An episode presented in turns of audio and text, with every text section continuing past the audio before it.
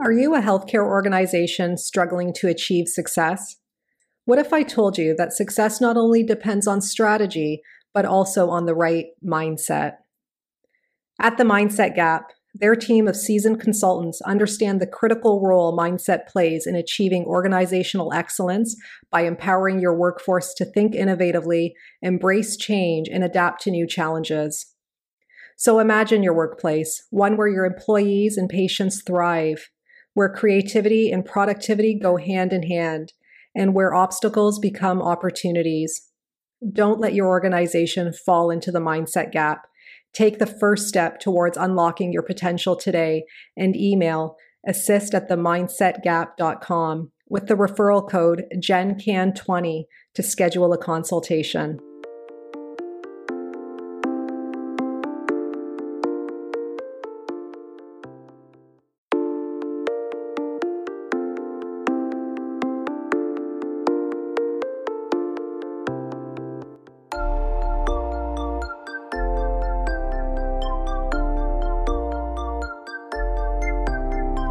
Welcome to the Healthcare Provider Happy Hour. This is a safe space where we invite healthcare providers to unapologetically be themselves after the working day.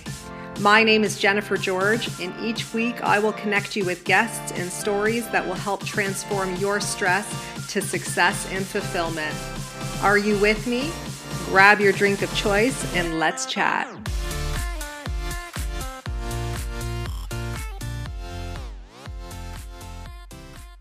Hey everyone, welcome to the Healthcare Provider Happy Hour. I'm your host, Jennifer George, and I'm joining you today with Dr. David Weill. David served as the director of several transplant programs for 20 years, most notably as the director of the Center for Advanced Lung Disease and Lung and Heart Lung Transplant Program at the Stanford University Medical Center. In 2016, after serving at Stanford for 11 years, David did the unthinkable and walked away from his field while at the top of his field. David was burned out from the daily battles of being a doctor, such as witnessing the patients who couldn't be treated because of finances with transplantation. David has since written a riveting memoir called Exhale Hope, Healing, and a Life in Transplant and this offers readers an inside look at the immense psychological pressures that medical professionals face on the job. David is now currently the principal of the Weill Consulting Group, which focuses on improving the delivery of pulmonary ICU and transplant care. In this episode, David and I chat about his story, what led him into medicine, what he loved most about medicine, and why he had to walk away and what's next for him, and how he's continuing to protect himself against burnout as he moves onward with his career. David further shares with us some tips and recommendations to how you can protect yourself against burnout in your professional practice while keeping you in the practice of taking care of patients. So grab your drink of choice, join us. You don't want to miss this episode.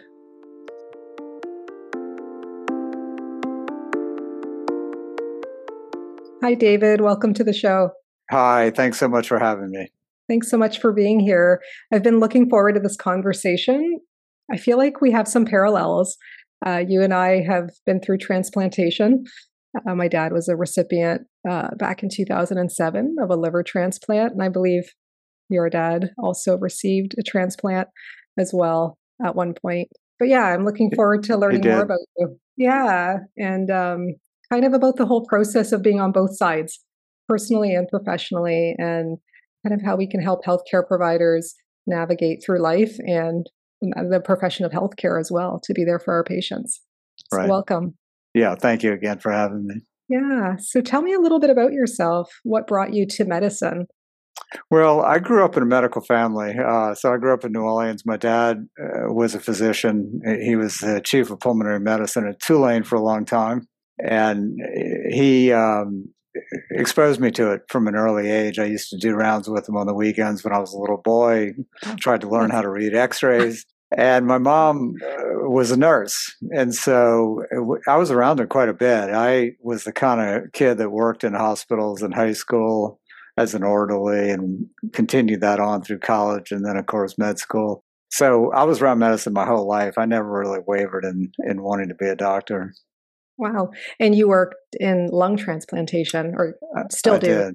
I did. Yeah, my whole career really has been in transplantation, which has been uh, quite a ride.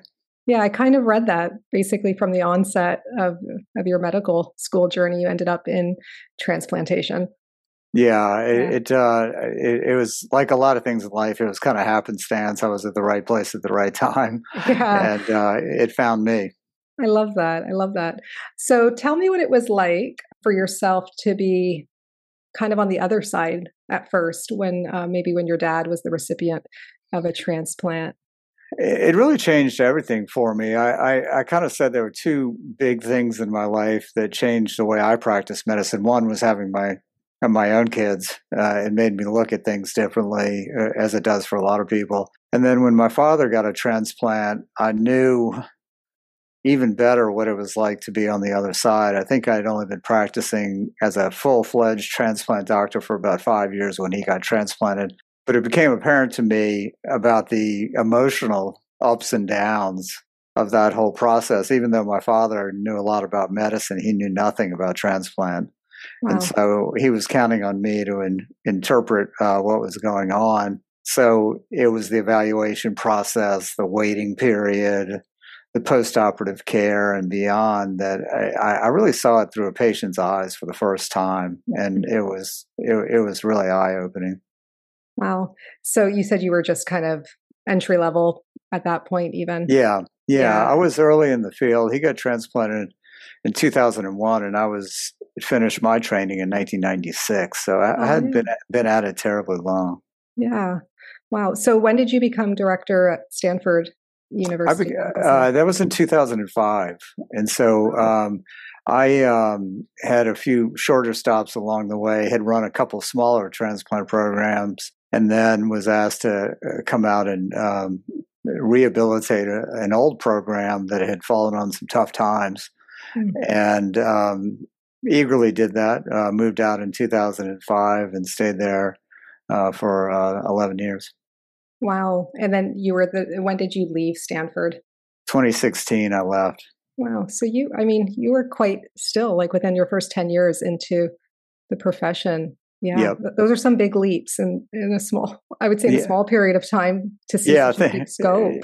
Yeah, things happened. Uh, things happened rapidly for me, but I, uh, I ended up being on the front lines of transplant care for about twenty years, and um, you know, have now stepped away and onto different things now. So yeah, I'm such a obviously a huge advocate for organ transplantation because mm-hmm. you know it gave my dad 10 extra years uh, with us and you know it was complicated medically for him his journey wasn't sm- so smooth he had two liver transplants because um, mm-hmm. the first one didn't didn't work out but either way we still we still got the extra time with him and him with us so when you were working on you know at Stanford and you were kind of directing the whole program in a way you weren't as much involved at the, on the front line level, um, you were more overseeing. I was I was both really. Okay. So we had a we had a team of fifty five people, and it was a multidisciplinary team, including surgeons and nurses and nurse practitioners and infectious disease doctors and you name it, nutritionists. And so I was in charge of making sure all those uh, folks rode rode in the same direction, and uh, but also very much practicing, you know, medicine, very much seeing patients, and in fact, I saw patients every day, which was um, by far the most gratifying part of the job, especially when you compare it to management. right, exactly. Uh, it was it, it, it's the part that I miss the most. I think about it almost every day. Oh, wow. So, what was it like for you being, uh, you know, a healthcare professional and also a director and kind of doing both sides there?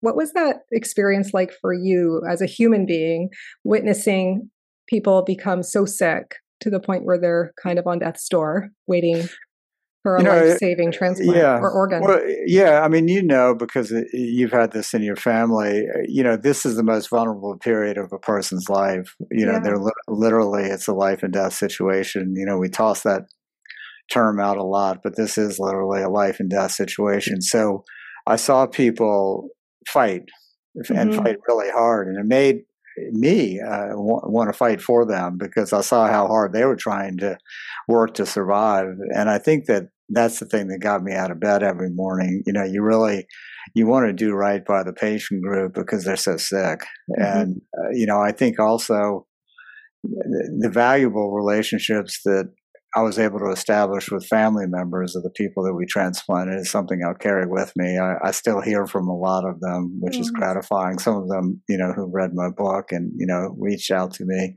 and uh, that that's really heartwarming. It's wonderful. My uh, my dad's transplant surgeon came to my book signing actually when I wrote about it a few years ago. So that was really cool. Nice. We still maintain contact um, as well. Nice. Yeah, it's awesome. It it really is life changing. Are there any? Because you said you had to fight, right? You had to fight for the individuals to to get the organ that they needed. What disqualifies someone, or what doesn't qualify someone to receive an organ? Yeah, I think when we're looking for the best people best candidates for transplant, not the best people, they're all good people, but when we're looking for the people that have the highest degree of success, they usually have a lung problem, and the rest of them is in pretty good working order. They don't have any heart disease, or they're not overweight, and they're in mm. pretty good shape, no cancer. But it also, you know, and this this became obvious during the course of my career. They needed to have a high degree of psychosocial support. Mm. And, you know, we really looked closely, and there was parts of our team, social workers and psychiatrists, that would evaluate the people that we wanted to transplant just to make sure that they could handle this very complex therapy. You know, and again, you've been through it as a family member. This is tough stuff. And um, I think it's not for everybody, you know, mm-hmm. but for the patients that really want to dig in and work hard and take their medicines and see mm. us probably more often than they want to. Yeah, I, I think it's I think it's a really a, a, valuable way to extend life. It sounds like your dad got ten extra years, mine twelve, wow. and I think you know that's that's that's pretty remarkable. I think so too. And uh, we would have not got it otherwise. And for him, the only thing was his liver at that time. Like it, there was no right. other comorbidities really going on, which was great. Did you ever experience any barriers for patients to receive the organs that they desperately needed that caused maybe, I don't want to say caused, but maybe resulted in someone, you know, unfortunately losing their life or yeah, you know, we we had to turn some patients down for two, you know, major reasons. It was really both of which were very, very disappointing. One would be they didn't have a support system in place. In other words, they lived alone. They were alone. Mm-hmm. They didn't have, you know, family around them. They didn't have a lot of friends to help them. The the things that you know I take for granted too often. Yeah. Uh, they didn't really have that, and we can't transplant folks that don't have that support system in place. And then the, uh, the other thing, of course, you know, that is becoming increasingly problematic is the financing of it all. Mm-hmm. And, you know, insurance companies are, you know, dictating how we practice medicine. I don't think that's an overstatement. No. and, and, and I think that what happens with regard to transplant is this is a, you know, a very expensive therapy, a seven figure therapy for the first year, uh, let alone several years after. And mm-hmm. insurance companies, you know, are becoming more and more willing, I think, to turn patients down for transplant if it doesn't neatly fit into one of their boxes uh, for for a good candidate, mm-hmm. and that's for people who have insurance, right? And so for people that don't have insurance, and I and I saw too much of this, they're out of luck. Mm-hmm. And uh, and I and you know in a country like this, I I, I think that's uh, shameful. Yeah, I mean, you're you're in the U.S. Obviously, I'm in Canada and Ontario, right. Ontario specifically. So we we do have universal health care. Like my dad received yep. his transplant under funding that way. But you know, we are still we are seeing more privatization. I think um, at this point. But uh, yeah, it's just hard to believe that someone might not qualify because of financial uh, resources, right? Yeah, yeah. Well, we, we we've seen we've seen too much of that, and you know, it's uh, you know probably beyond the scope of our conversation right. today, but it's but it's it's concerning. Yeah, and I can imagine that would take a toll, right, on one's like at, for yourself and for other healthcare professionals on um, kind of a bit of a moral injury there in a way. I, I, think you're right, and I don't think that's overstating it at all. I, th- I think that you know, as healthcare workers, we just want to go out there and help people, and we we see the disconnect in being able to do that, whether it's for financial reasons or other reasons, and that does hurt us. You know, it, it, it hurts us to our core, and I think that is the moral injury that folks are talking about, especially after the pandemic, yeah. and it's a real thing. Yeah. So, what led to you leaving and kind of going in more into consulting and leaving? I, I think I, I, think I think I had some of that moral injury. Uh, I think there there was you know not as tight an alignment uh, between what I wanted to do and what I could get done any longer. Mm-hmm. And I think also there was a degree of empathy depletion. You know, I had, uh, we had transplanted people, and I'd been in the field for 20 years and mm-hmm. had helped do some really great things out there for patients, but then I had lost um, some people I cared about quite a bit. Mm-hmm. And as I got older, I got more beaten down by the patients we lost than I did when I was younger for for whatever reason. I guess that's common. I was able to shake it off a little bit better when I was younger but then you know started having you know I had kids of my own and saw a lot of the young people we transplanted as my own daughters and mm-hmm. i had a harder and harder time shaking off those losses. And you know in transplant those are going to happen. It's an imperfect therapy but you know i was kind of seeking perfection and those it wasn't lining up for me anymore. So what i wanted to do is figure out a way to take what i knew and try to be helpful Mm-hmm. Um, I, I, I, know I know something about transplants. So these days, I'm helping out transplant programs that are struggling in in some way. And so, at the moment, I'm more a coach than quarterback, uh, which is okay at this stage of the game. But I miss the daily patient interaction. That's special. Do you get to still interact with patients in this role? Not or is much. it more? Yeah, yeah, the yeah, providers yeah, or the yeah. organization. That's right. I mean, not much. When I first left Stanford, I did a little bit of patient care at one of the local hospitals, and then the pandemic hit, and their program, you know, kind of went away for a little while. And I'm doing uh, very little clinical work at this stage of the game. Yeah, but like you're you're a valuable resource, truly. And the way I see it is, you know you're still having an impact right it might not be I, I that so. direct impact yeah, but it is yeah. in a way through the uh-huh. provider's touch I yeah, hope so. I hope I, so. I think so. So, what kind of things would you be helping with now for you know those those programs that are trying to you know get back on their feet or trying to thrive like you had to do years ago? Yeah, transplant programs can struggle in a variety of ways. Uh, clinical, obviously, uh, yeah. uh, but they but they have administrative issues. They have infrastructure problems. They can have financial problems of their own. They can have uh, resource allocation problems within the hospital. So what what my consulting group tries to do is go in there and diagnose the problem, try to find out what's going on, and then make a series of recommendations. And we often end up sort of staying with the transplant program for years. Uh, I've had mm. some of the folks that I work with, some of the programs I work with, I've been working with since I left Stanford in 2016. Yeah. And you know, I, I I think that that's valuable because I can be especially to the younger people on the transplant team, I can be somebody they can call up and just you know run stuff by. Yeah. Uh, and I think that I think that I hope it's good for them. It works well for me.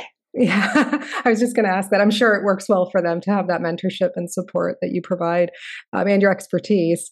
Um, so, in terms of your own emotional pain that you were struggling with before, in a way, or you know, the over the being consumed by empathy and burnout, it sounds like, a moral injury has that improved since you changed and do you think it's the result of that or do you just think there were other shifts too that you, you no I, I, you know i think it was time i think it was time to go I intuitively knew when I started doing transplant work in my early 30s. I was a young man. Yeah, that's what I, I mean. um, I, I, kind of thought it had a shelf life to it. I, I, I, never really envisioned doing it till I was 65 and I would have a retirement party and get a gold watch and go on my way. I just never saw it that way. I saw it more as something that I would go at pretty hard, which I did mm-hmm. um, for a period of time. And 20 years felt about right. And then I thought I would open up a new chapter in my life. I, I, I always had looked forward to that and had planned for that. Uh, and I didn't know how it was going to come or exactly mm-hmm. when it was going to come, but I knew it was going to come. Okay. So, in a way, you kind of knew this was kind of going to happen at some point. I did. Yeah, that you would make that change. So, tell me about your book, your riveting book, um, your memoir about Exhale Hope, Healing, and a Life in Transplant.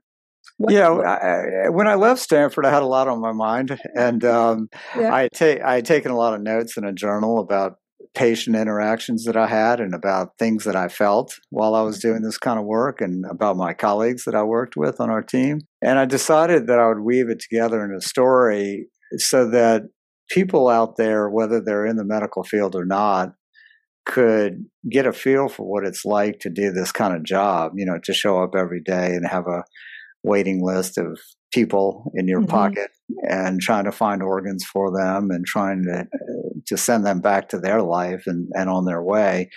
And I've always liked reading about other people's experience that I know nothing about. And I thought maybe there are people out there that would like to read about what's it like to run a big transplant program and feel like what that emotional roller coaster feels like. Mm-hmm. And I tried to do it as honestly and as transparently as possible and showed me at my best and worst and mm-hmm. tried to show people at their best and worst because that's life, right? I mean, mm-hmm. we don't we don't do everything perfectly all the time and I wanted to show that, you know, the doctors that are taking care of you are real people and they have, you know, real flaws and they have real attributes. And that's what I tried to do with the book. I when I sat down, my number one goal was to tell the story as honestly as I could. Yeah, I really appreciated that throughout. It was just that inner dialogue where you would see kind of you'd have a thought and then you'd kind of snap out of it in, in a way and change your train of thought. But the fact that you felt all of it and shared that, and I think your vulner- vulnerability through that was like really appreciated, at least by me, and I'm sure by many, because a lot of people I think don't realize that you know we are human beings too, and we're we're just as impacted by the work we do, you know, and the lives we help just as much as we're helping someone else. I think you're right, and I appreciate you saying that. Yeah. So, to, what do you want readers to know, or um, what can they take away from your book? If you had to pick like three things that you'd want them to really get. You know, one of the things that I that I thought as I was writing the book that in some ways it was a cautionary tale. You mm-hmm. know, to just to be a little careful. I, I tend to approach things at 110% and full speed ahead. And what I was trying to get across in the book is that that does work well until it doesn't. And I think what I was experiencing at the back half, not the back half, but the back part of my career was going too fast. Maybe a little bit of more moderation at the end, maybe expect a little bit less of myself and maybe expect a little bit less of my colleagues and temper those expectations. That probably would have helped me toward the end. Mm-hmm. And I think that the other important take home I wanted is how important when you're doing an intense job like the one I do and perhaps you do and some of your listeners do is to stay connected to one another. And I think what happens is and I, this this happened to me for sure is it, you become isolated in your own thoughts and things are kind of bearing down on you and isolation sets in whereas that's the exact opposite of what needs to happen. What needs to happen is you need to stay connected to your family, friends, colleagues, to your faith to the mm-hmm. extent that that's important to you. Mm-hmm. And I think that those are the messages that I wanted to get across in the book. Yeah, I couldn't agree more. That's beautiful. What tips now do you have for people to minimize their risk of burnout if they're working in healthcare, but they don't want to leave the profession? So they're they're yeah. doing the daily grind, right? They're yeah. in it, and it's a twenty four seven operation basically. If you had to go back yourself and do it, like what would you have done differently? I guess I would. I, I'm I'm certain that I one thing I would do differently is is talk more about what I was experiencing instead of scribbling it in a journal, which was mm-hmm. nice, which is great. I, yeah, I, yeah. I think that it, it probably would behoove all of us to talk with our colleagues about what what we're going through. And I think there's some reluctance still to do that, although I think the pandemic probably made that a little bit easier. Mm-hmm. I was not the kind of person that would grab one of my colleagues from down the hall and say, "Well, I lost a patient today. Let's talk about it." You know, I, I, that just it wasn't in, in in me to do that. But I think perhaps the next generation of physicians are going to be better at recognizing what's going on with themselves and being able to talk to one another about it without somebody thinking they're weak or they can't hack it or whatever. Hmm. And uh, you know, I think that I think that change is happening. It's not happening fast enough, but I think it's happening. Yeah, I'm not sure if it's happening too as much like organizationally, like right. in real time, I guess. But I do know that there are a lot of people privately doing that kind of in pockets, right? Where they'll have coaching groups or they'll have support groups for physicians and for healthcare providers outside of their work, even just to kind of come together and talk about you know, the struggles if they don't have that opportunity um, on the actual front lines to do so. Yeah, it's been interesting since my book came out. A lot of people have reached out to me because I basically, you know, kind of bared my soul in my book, and so right. people people might think that I'm uh, uh, interested and qualified. Uh, I, am interested. I don't know if I'm qualified to help them, um, oh, but but I've so. but but I've heard from a lot of healthcare workers over the last couple years since the book's been out, and you know, I think I have a much better feel for what people are experiencing now, and I think people do want to talk. Mm-hmm. Uh, I, really, do. And I think we should set up opportunities for them to do that. I think so too. I think it would be something that would be um, changing for the culture and also changing for the the workers individually and themselves for sure. Right. I think that's right. Awesome. So tell us where people can connect with you, David, if they want to reach out to you, learn more about you and your work, and sure. um, also buy your book. Yeah, so my website is davidweillmd.com. So David, W E I L L M D.com. And it's got access to all of what I'm up to, including the things that I write other than my book. I, I do a mm-hmm. lot of essay and opinion piece writing. And um, there's certainly ways to get my book from the website, but um, it's it's a great way to interact w- with me. And if any of your viewers want to reach out to me directly, my email address is on the site. Awesome. Did you ever think that your journal entries would become a book one day? I, I, I, did not. As a matter of mm. fact, even after I started writing the book, I didn't think they would become a book. oh, no way. I didn't really believe it was going to be a book until it was on the bookshelf. so I think um, I, I, think I remember you saying in, in, an interview that you um you exercised as a form of uh you know mitigating burnout and things like that. But um definitely, definitely. you know you you did have the spiritual practice of writing all the time. And yeah, yeah, I've really let you know I've, that. Yeah, I've enjoyed that. Um, yeah. I started taking writing courses early on in my career, um, and I've always enjoyed it. I still do. I've got. Um, I'm working on another book right now that's almost done, so I'm, um, oh. you know, I'm I'm eager to continue that. It it's a lot of hard work. Writing is hard. Yeah, it is. and um, I, am trying to get better at it. yeah, and it's a practice for sure. It is, and and it sounds like you've got a strong message that needs to come out again. So you know it'll come out, and uh, you'll have to come back to share it with us next time. Any anytime, I'd be happy to. Thank you so much. Well, thank you for being here, and thank you for your time and sharing your experiences and your expertise. My pleasure. Thanks for having me, Jennifer.